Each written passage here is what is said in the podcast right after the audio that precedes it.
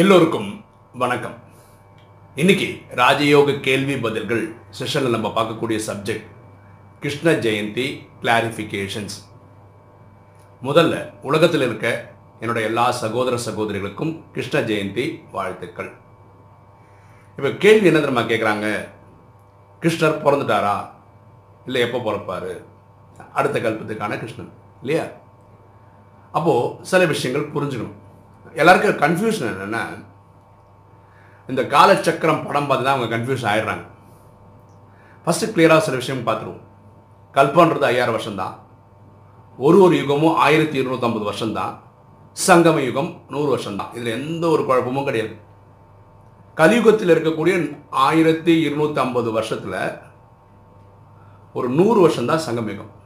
நம்ம என்ன புரிஞ்சுக்கிறோன்னா, அதாவது நிறைய பேர் புரிஞ்சுக்கிற தப்பு என்னென்னா, சங்கமயுகம் நூறு வருஷம் முடிகிற நாளும் கலியுகம் ஆயிரத்தி இருநூத்தி ஐம்பது வருஷம் முடிகிற நாளும் ஒரே நாள்னு நினைக்கிறாங்க. இதுதான் தப்பு. இந்த காலச்சக்கரம் படம் பார்த்தா கிட்டத்தட்ட அப்படிதான் இருக்கும். அதனால வந்த கன்ஃபியூஷன் தான் இது. ஆனால் இந்த சங்கமயுகம் முடிஞ்சும் ஒரு இருபது இருபத்தஞ்சு வருஷம் கலியுகத்தினோட ஒரு பாட்டாக தான் இருக்கும். ஓகே, அதுக்கு அப்புறம் தான் என்ன சொல்கிறேன், லட்சுமி நாராயணன் கல்யாணம் ஆகிற நாள் தான் நம்ம என்ன சொல்கிறோம், சத்தியுகத்தின் முதல் நாள்னு சொல்கிறோம். ஸோ சங்கமம் முடிஞ்சிச்சுன்னா கலியுகம் முடிஞ்சிச்சுன்னு இல்லை. தயவுசெய்து இது புரிஞ்சுக்கோங்க. இதுக்கு நம்ம என்ன பண்ணணும்னா, நிறைய பேர் என்ன பண்ணுறாங்கன்னா, வானியில் பரமாத்மா கொடுக்குற டெக்ஸ்ட் இருக்கு இல்லையா, அதில் வந்து டைட்டில், கேள்வி பதில்கள், தாரணை, வரதானம், ஸ்லோகன் படிக்கிறாங்க. அதுக்குள்ளே மேட்ராக சொல்கிறா பார்த்தீங்களா, அதை வந்து டீட்டெயிலாக படிக்காதனால வர குழப்பம்தான். இல்லை தப்பாக புரிஞ்சுக்கிட்டவங்க சொல்கிறத வச்சு தான் அவங்க புரிஞ்சுக்கிறாங்க. ஓகேவா? இது இதை பற்றி தான் நம்ம டீட்டெயிலாக பார்க்க போகிறோம். அப்போ இன்றைக்கி நம்ம கிருஷ்ண ஜெயந்தி கொண்டாடிட்டு இருக்கோம். இப்போ பக்தியில் கொண்டாடிட்டு இருக்கோம் எல்லா வருஷமும். அதே மாதிரி இன்றைக்கி நம்ம கொண்டாடுறோம். அப்போ இந்த கிருஷ்ணர் யார், யாருக்கான கிருஷ்ண ஜெயந்தி நம்ம இப்போ கொண்டாடிட்டு இருக்கோம்? இந்த கல்பம் எப்போ ஸ்டார்ட் ஆயிடுச்சு? இந்த கல்பத்தில் சத்தியுகத்தினுடைய முத லட்சுமி நாராயணன் கல்யாணம் பண்ண நாள் இது. சத்தியுகத்தினுடைய முதல் நாளாக கொண்டாடுறோம். அங்கே தான் இந்த யுகம் ஸ்டார்ட் ஆகுது. ஓகே, அப்போது இந்த யுகத்தினுடைய இந்த கல்பத்தினுடைய சத்தியுகத்தினுடைய முதல் நாளில் பிறந்த கிருஷ்ணன் எப்போ பிறந்திருக்கணும்? போன கல்பத்தினுடைய கடைசியில் இருக்கக்கூடிய கலிகாலத்தில் பிறந்திருக்கணும். ஓகேவா? அந்த கிருஷ்ணன் தான் என்னது, சங்கமம் முடிஞ்சிருக்கும், ஜட்மெண்ட் டே நடந்திருக்கும், வீட்டுக்கு போயிருப்பார், திரும்ப கிருஷ்ணராக வந்து பிறந்திருப்பார். அந்த கிருஷ்ணன் வளர்ந்து இருபது இருபத்தஞ்சி வயசு ஆகும்போது லட்சுமி நாராயணனா கல்யாணம் ஆகிற நாள் சத்தியுகம். ஆனால் அந்த சத்தியுகத்திலையும் திரேதாயுகத்திலையும் அவங்க குடும்பம் மட்டும் பர்த்டே கொண்டாடிருக்கலாம், அவ்வளோதான்.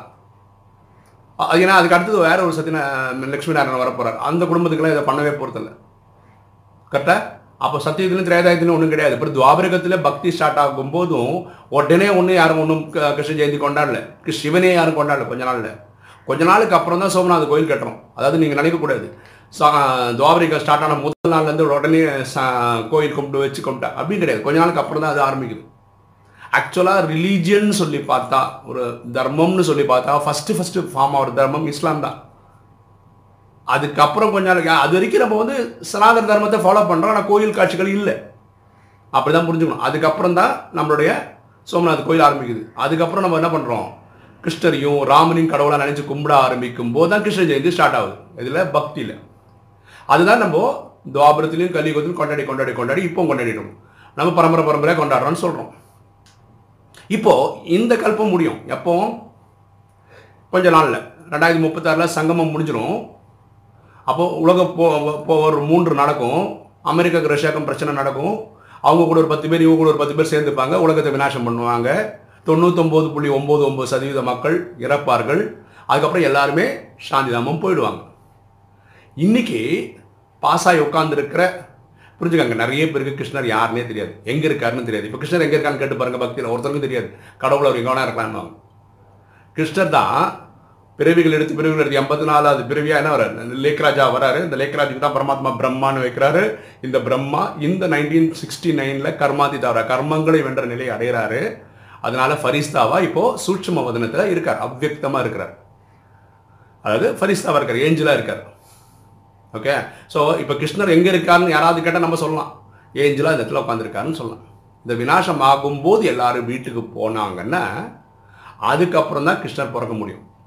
அது வந்து இப்போ பிறந்தா கூட, ஐ மீன் சங்கமம் முடிஞ்சு பிறந்தா கூட, இது இந்த ஜென்மத்தினுடைய இந்த கல்பத்தினுடைய கலியுகத்தினுடைய ஒரு பாட்டு தான். இப்போ பிறக்க போகிற கிருஷ்ணருக்கு அடுத்த கல்பத்தில் வரக்கூடிய துவாபரயுகத்தில் கிருஷ்ண ஜெயந்தி ஆரம்பிப்பாங்க. இவ்வளோ டீட்டெயில்டான விஷயம் நமக்கு தான் தெரியும். இங்கே பிரம்மகுமாரிகள்லேயே இல்லை நிறைய ஸ்டூடெண்ட்ஸ்குள்ளேயே பயங்கர குழப்பம் என்னென்னா, இந்த சங்கமம் முடியறதுக்குள்ளே நூறு வருஷம் முடியறதுக்குள்ளேயே கிருஷ்ணர் பிறந்துருவார், அதாவது கிருஷ்ணர் பிறந்துட்டாரு அப்படின்னு சில பேர் பேசுகிறவங்களாம் இருக்காங்க. ஸோ இதில் இதில் வர குழப்பம்தான். இப்போ பாருங்களேன், முப்பத்தாறுக்கே இனி பத்தொம்பது வருஷம் தான் இருக்குது. ஒருவேளை அவங்க சொல்கிற லாஜிக் கரெக்டுன்னு வச்சுப்போமே, எங்கெல்லாம் இடிக்குதுன்னு பாருங்கள். கிருஷ்ணர் எங்கே பிறந்திருக்கணும்? இல்லை எம்னா நதிக்கரையில் பிறந்திருக்கணும், டெல்லி பக்கத்தில் தான் பிறந்திருக்கணும். இந்த நேரம் கலிகாலத்தில் உச்சக்கட்டம் இருக்குது. சரி, ஒரு பெரிய கொடியூஷன் அங்கே இருக்காருன்னு வச்சுக்கோங்க. அவங்க குழந்தை போகிறது அவர் வந்து எல்கேஜி யூகேஜி இதெல்லாம் டார்ச்சர் தானேங்க. சங்க சத்தி கட்டுறது சொர்க்கம். இப்போ இதே கலிகவாசியோடு அவர் வாழணுன்றது அது பெரிய நரகம்தான். அப்போ எப்படிங்க சத்தியுகத்தோட மீன் ஒரு ஒரு கிருஷ்ணருடைய அந்த இளமை பருவம் எப்படி சொல்கிறோம் நம்ம, அவ்வளோ விளையாடி ஜாலியாக அது மாதிரி இருக்குது வாய்ப்பே இல்லையே, இடிக்குதில்ல. கொஞ்சம் யோசிச்சு பாருங்கள். சரி, இது லாஜிக் கிடையாது. பரமாத்மா இது எப்படி நான் சப்ஸ்டான்ஷியேட் பண்ணுறேன்னா, வானிலை பரமாத்மா கிளியராக எக்ஸ்பிளைன் பண்ணியிருக்காரு. முதல் லக்ஷ்மி நாராயணனுக்கு நூற்றி ஐம்பது வருஷம் இல்லை, நூற்றி இருபத்தஞ்சு வருஷம் தான் சத்தியுகத்தில்னு சொல்கிறார். அப்படின்னு என்ன அர்த்தம்? ஆயிரத்தி இருநூற்றம்பது வருஷம் சத்தியுகம், மேக்சிமம் பிறவி எட்டு. அப்போது ஆயிரத்தி இருநூற்றி ஐம்பது டிவைடட் பை எட்டுன்னு போட்டால் நூற்றி ஐம்பது ஐஸ் ஐஸ் வரணும். முதல் லக்ஷ்மி நாராயணனுக்கே நூற்றி ஐம்பது வருஷம் இல்லைன்னு பரமாத்மா ரொம்ப கிளியராக சொல்கிறதுக்கு என்ன அர்த்தம்? அவ்வளோதான் ஆயிஷா இல்லை, இருபத்தஞ்சி வருஷம் இங்கே இருப்பாருன்னு அர்த்தம். எங்கே போன கல்பத்தில் ஒரு இரு இருக்கிற டைமில் இருந்திருப்பார். கல்யாணம் ஆகிறனால தான் என்ன சொல்கிறோம், லக்ஷ்மி நாராயணனுடைய முதல் நாள், சத்தியுகத்தினுடைய முதல் நாள்னு சொல்கிறோம். அப்போ அங்கேருந்து நூற்றி நூற்றி இருபத்தஞ்சி வருஷத்துக்கு ராஜாவாக இருப்பார். கரெக்டாக ஆயுசுபடி நூற்றி ஐம்பது வாழ்ந்துருவார். ஆனால் இருபத்தஞ்சி வருஷம் கலியுகத்திலையும் அடுத்து நூற்றி இருபத்தஞ்சி வருஷம் சத்தியுகத்திலையும். அப்போ இப்படி புரிஞ்சுப்பாங்க சில பேர், ஆஹா நூற்றி ஐம்பது வருஷம்னா எல்லாரும் ராஜாவாகவே இருப்பாங்களா, ராஜாவாக இருந்த காலத்தை தான் நூற்றி இருபத்தஞ்சி வருஷம் சொல்லியிருப்பார் பரமாத்மான்னு சொல்லியிருப்பாங்க. ஆனால் ரெண்டாவது லட்சுமி நாராயணன் கதை என்ன, அவரும் இரு இருபது இருபத்தஞ்சி வயசுல தான் ராஜா ஆக்குவாங்க. எல்லாரையும் அப்படி தான் ராஜா ஆக்குவாங்க, யாரும் பிறந்த உடனே ராஜா ஆக்குறது கிடையாது. ஆனால் அங்கே ரெண்டாவது லட்சுமி நாராயணன்றவர் இருபத்தஞ்சி வருஷம் பிறந்ததே சத்தியுகத்தில் தான். ராஜாவாக நூற்றி இருபத்தஞ்சி வருஷம், குழந்தையா நூற்றி இருபத்தஞ்சி வருஷம் இருபத்தஞ்சி வருஷம் கூட்டா நூற்றி ஐம்பது வந்துச்சா. அப்போ அது நூற்றி ஐம்பது வருஷம் ஃபுல்லாக கணக்கு சொல்கிறோமா? காரணம்னா எல்லாமே சத்தியுகத்தில் நடக்கிறதுனால. ஆனால் முதல் லட்சுமி நாராயணனுக்கு அப்படி கிடையாது. அப்போ அதுலேருந்தே புரிஞ்சுக்கலாம், சங்கமத்தினுடைய கடைசி நாளும் கலியுகத்தினோட கடைசி நாளும் ஒன்று கிடையாது. ரெண்டாவது, இந்த டைமில் கிருஷ்ணர் பிறந்திருக்கிறாருன்னு வச்சுக்கோங்களேன், அவர் எப்படி வர முடியும்? வீட்டுக்கு போயிட்டு தானேங்க வரணும். பரமாத்மா சொல்கிறார், யார் பிறவி எடுக்கிறார்களோ இங்கேயே பிறவி எடுத்துக்கிட்டே இருக்காங்க, வீட்டுக்கு யாராலும் போக முடியாதுன்னு. அப்போ அந்த தியரி தப்பாயிடுச்சுல. அப்போ இவருக்கு மட்டும் இப்படி சொல்கிறவங்க இருக்காங்க. எப்படியெல்லாம் யோசிக்கிறாங்க, இவருக்கு மட்டும் வீட்டுக்கு போயிட்டு வர மாதிரி கொடுத்துட்டாங்க, அதில் ஒரு ஸ்பெஷல் கேட்டகரி போயிட்டாரு, வீட்டுக்கு போயிட்டாங்க. எனக்கு அவர்கள தண்டனையா? நான் ஃபர்ஸ்ட் ஆஃப் ஆல் யோசிச்சு பாருங்கள், ஐயாயிரம் வருஷம் பூமியிலே கிடக்கணும்னு இருக்குதுக்கா, வீட்டில் கொஞ்ச நாள் சாந்தி காலத்துக்கு கொஞ்சம் கூட இருக்க மாட்டாரா? பரமாத்மா இதையும் சொல்லியிருக்காரு. வானிலை என்ன சொல்லியிருக்காருன்னா, ஜட்ஜ்மெண்ட் டே முடிஞ்சு வீட்டுக்கு போனால் கூட மூணு நாலு மாதம் கழிஞ்சு தான் பூமிக்கு வருவாருன்னு. கொஞ்சம் யோசிச்சு பாருங்களேன், இந்த இந்த கிருஷ்ணராக பிறக்கிறோன்னா என்னங்க அவ்வளோ பாவம் பண்ணார், சாந்தி தாமத்தில் கொஞ்ச நேரம் கூட இருக்க முடியாதுன்னு. அது நம்ம வீடுங்க, அந்த வீட்டில் நம்பர் ஒன் ஆத்மாவுக்கு வந்து இடமே இல்லை, போனால் உடனே வந்துடுவான்னா என்ன அர்ப்பாங்க? அவ்வளோ அதாவது எண்பத்தி நாலு பிரிவு நடிக்குதுன்றது தண்டனை மாதிரி ஆகிடுமே அப்படி பார்த்தா. ஸோ அந்த லாஜிக்கும் தப்பு. ஓகே, இப்போது நமக்கு தேவையான முப்பத்தி மூணு கோடி பேர் ரெடியே ஆகலைங்க, அதுக்குள்ளே கிருஷ்ணர் பிறந்துருவாரா? நான் இப்போ நான் சொல்கிறேன், இப்போ பிறந்திருந்தா அந்த லாஜிக் படி பாருங்கள், அதுவும் தப்பு. ரஷ்யாவுக்கும் அமெரிக்காவுக்கும் எந்த அளவுக்கு பிரச்சனையும் ஆரம்பிக்கவே இல்லை இந்த நேரத்தில். நான் சொல்கிறது ரெண்டாயிரத்தி பதினேழு. இப்போ தான் அமெரிக்கா வந்து ரஷ்யா மாதிரிலாம் பொருளாதார தடையை போட்டிருக்கான். அது நேரடியாக பிரச்சனை இப்போ தான் ஸ்டார்ட்டே பண்ணியிருக்கான். இது எப்போ இஷ்யூ ஆகி, எப்போ சண்டே ஆகி, இல்லை அதுக்கு நாட்கள் ஆகும்ல. ஸோ இதை கொஞ்சம் லாஜிக்காக புரிஞ்சுக்கோங்க. இது ஒரு சைக்கிளுங்க, ஒரு பர்ஃபெக்ட் சைக்கிள். சர் பர்ஃபெக்டாகவே புரிஞ்சுக்கோங்க, அரைக்குறையாக புரிஞ்சுக்காங்க. தயவு செய்து வாணியை டீப்பாக படிங்க, உள்ளுக்குள்ளே போங்க, ஆழமாக படிங்க. ஓகே, நிறைய ரீசனிங் பண்ணுங்க, இப்படி இருக்குமா அப்படி இருக்குமா, நிறைய ரீசனிங் பண்ணுங்க. ஓகேவா? அப்போது இந்தியா நம்பர் ஒன் நாடாக இருக்கணும், அது ஆகலையோ. இப்போ தானே அந்த இடத்துக்கு இடம் வச்சு கால் எடுத்து போயிட்டுருக்கோம் நம்ம. அப்போ எதுவுமே இப்போ நடக்குன்றது தவறு. பாருங்களேன், இப்போது நம்ம அறுபத்தி மூணு ஜென்மமாக பண்ண பாவத்தை அனுபவிச்சுன்னு இருக்கோம் இல்லையா? ஒன்று உடலால் அனுபவிச்சுட்டு இருக்கோம், இல்லை மன்மனா பவ தன்னை ஆத்மான்னு புரிஞ்சு பரமாத்மாவை தந்தையை நினைவு செய்து பாவத்தை அழிச்சிட்ருக்கோம். இன்றைக்கி உலகத்தில் கலிகாலத்தில் உச்சகட்டமாக நடக்கும்போது என்ன பண்ணுறாங்க? ஊழல், மக்கள் பணத்தை சம்பாதிச்சு ரொம்ப லாவிஷாக வாழ்ந்துருங்க, ராஜா மாதிரி வாழ்ந்துனாவெல்லாம் இருக்காங்க. இப்போ இவெல்லாம் தண்டனை அனுபவிக்கணும்ல. இப்போ உலகம் அழிஞ்சு போச்சுன்னா இவன் என்ன தண்டனை அனுபவிச்சான்? அப்போ இங்கே இருக்கிற இனி கொஞ்சம் நாட்கள், இந்த பத்தொம்பது வருஷம் நம்ம சொல்கிறோம், இந்த நாட்களில் அவன் அனுபவிப்பாங்க. யார் யார் என்னென்ன பண்ணாங்களோ கர்ம கணக்கு அனுபவிக்காங்க, யாரும் இங்கே தப்பிக்கவே முடியாது. அப்போ இதுக்கும் காலம் ஒன்றும் இல்லைங்க. ட்ராமா வந்து அவ்வளோ பர்ஃபெக்ட்லி பிளான்டுங்க. நீங்கள் ஒன்றும் நீங்களாக யோசிச்சு எல்லாம் கற்பனை எல்லாம் பண்ணி பண்ண வேண்டாம். இது ரொம்ப ரொம்ப ரொம்ப ரொம்ப ஆழமான விஷயம். நீங்கள் தயவு செய்து புரிஞ்சுக்கலாம். இது ஐயாயிரம் வருஷம்தான், ஒரு ஒரு கல யுகமும் ஆயிரத்தி இருநூற்றம்பது வருஷம்தான், சங்கமும் நூறு வருஷம்தான், இதில் டவுட்டே கிடையாது. ஆனால் மக்கள் புரிஞ்சுக்கிட்ட மாதிரி சங்கம கடைசி நாளும் கலியுகத்தினுடைய கடைசி நாளும் ஒரே நாள் கிடையாது. சங்கமம் முடிஞ்சு இருபது இருபத்தஞ்சு வருஷம் இருக்கும், அது கலிகாலம் தான். ஏன்னா அந்த கலிகாலத்தில் கிருஷ்ணன் பிறந்தா அது கலிகாலமேன்னு சொல்லுங்கள். அப்போ வந்து ஒம்பது லட்சம் பேர் பத்து லட்சம் பேர் தான் இருப்பாங்க. ஆனால் அவங்களால பெரிய கொடுமைகள் நடக்க முடியாது பூமியில்.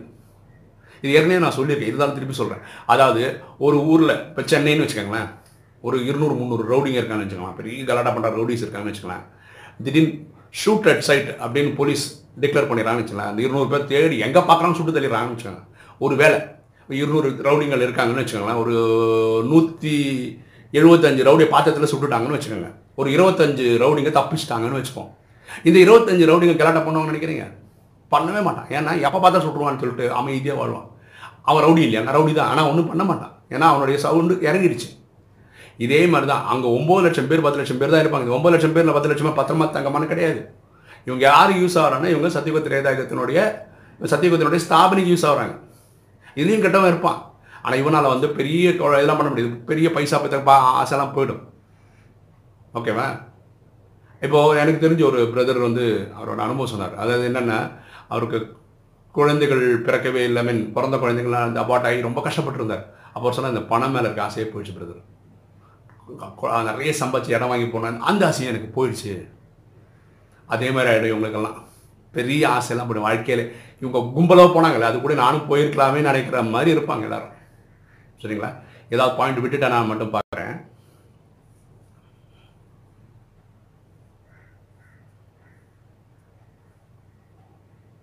ஓகே, ஆல்மோஸ்ட் எல்லாம் சொல்லியிருக்கேன் நான். சரிங்களா? ஸோ இன்றைக்கி நம்ம கொண்டாடுற கிருஷ்ண ஜெயந்தி போன கல்பத்தில் பிறந்த கிருஷ்ணனுக்காக கொண்டாடுறோம். ஸோ இவ்வளோ டீட்டெயில்டாக கிருஷ்ணரை பற்றி தெரிஞ்சு வச்சுருக்கிற ஒரே ஆத்மா இந்த ராஜயோகம் ஃபாலோ பண்ணுறவங்க தான். ஸோ அந்த பாக்கியம் நமக்கு இருக்குது. சரிங்களா? மீண்டும் ஒரு வாட்டி சொல்லிக்கிறேன், உலகத்தில் இருக்க எல்லா சகோதர சகோதரிகளுக்கும் கிருஷ்ண ஜெயந்தி வாழ்த்துக்கள். உங்களுக்கு இந்த வீடியோ பிடிச்சிருக்குன்னு நினைக்கிறேன். பிடிச்சிருக்கவங்க லைக் பண்ணுங்கள், சப்ஸ்கிரைப் பண்ணுங்கள், ஃப்ரெண்ட்ஸுக்கு சொல்லுங்கள், ஷேர் பண்ணுங்கள், கமெண்ட்ஸ் பண்ணுங்கள். தேங்க்யூ.